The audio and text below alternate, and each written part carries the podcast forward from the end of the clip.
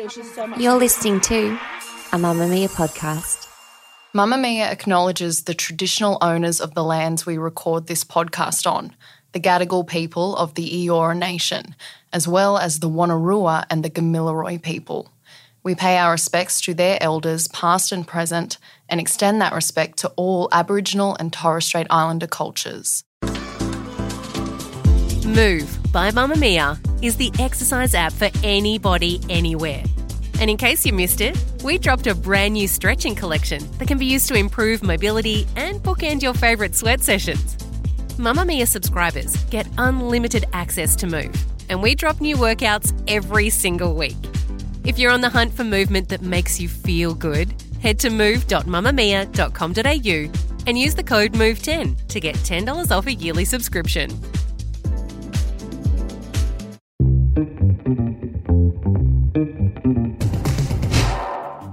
From Mamamia's daily news podcast, The Quicky. Hi, I'm Isabella Ross with your evening headlines for Wednesday, February 1st.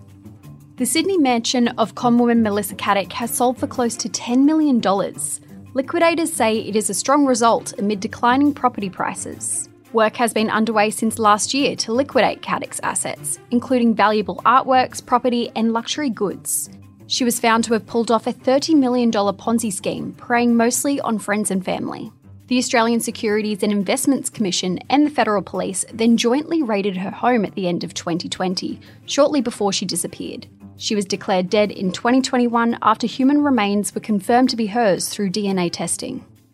Protecting women and children from violence in Alice Springs is a big priority, the government has said. Amid a surge in crime, the Prime Minister appointed Indigenous woman Dorrelle Anderson to review the opt in alcohol restrictions being considered. Anderson is the head of a support organisation for victims of domestic and family violence in the Northern Territory. The Indigenous Australians Minister also said more will be done to ensure the Alice Springs community is looked after during this period, with additional regional social services on the agenda. Canberra will continue to pursue peace in the Indo Pacific. It comes after a top US general warned Western allies need to use all possible measures to avoid a war with China specifically. Australia's Defence Minister said continuing to advocate for Taiwan's independence is also on the agenda, as well as being active in diplomacy. In an upcoming trip to the UK, Australian ministers will also meet with the new Prime Minister, Rishi Sunak, to discuss security concerns with China. They'll also be addressing the ongoing war in Ukraine. Actor Alec Baldwin and a weapons specialist have been formally charged with involuntary manslaughter in the fatal shooting of a cinematographer on a movie set. The Santa Fe District Attorney filed the charges today. Halyna Hutchins died shortly after being wounded during rehearsals. Baldwin was pointing a pistol at Hutchins when the gun went off, killing her and wounding the director. Baldwin has maintained his innocence and has vowed to fight the charges, labelling it a terrible miscarriage of justice. And lastly, plastic straws, plates, cutlery, and drink stirrers are now being banned in Victoria as part of a bid to reduce the amount of rubbish sent to landfill.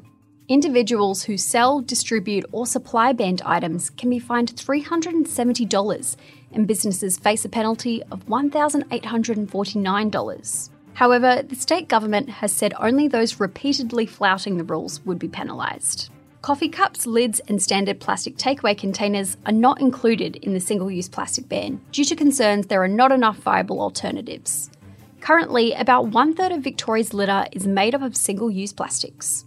That's your evening news headlines. If you want more from The Quicky, check out today's deep dive on what's going on in Alice Springs. The Quicky, getting you up to speed daily wherever you get your podcasts.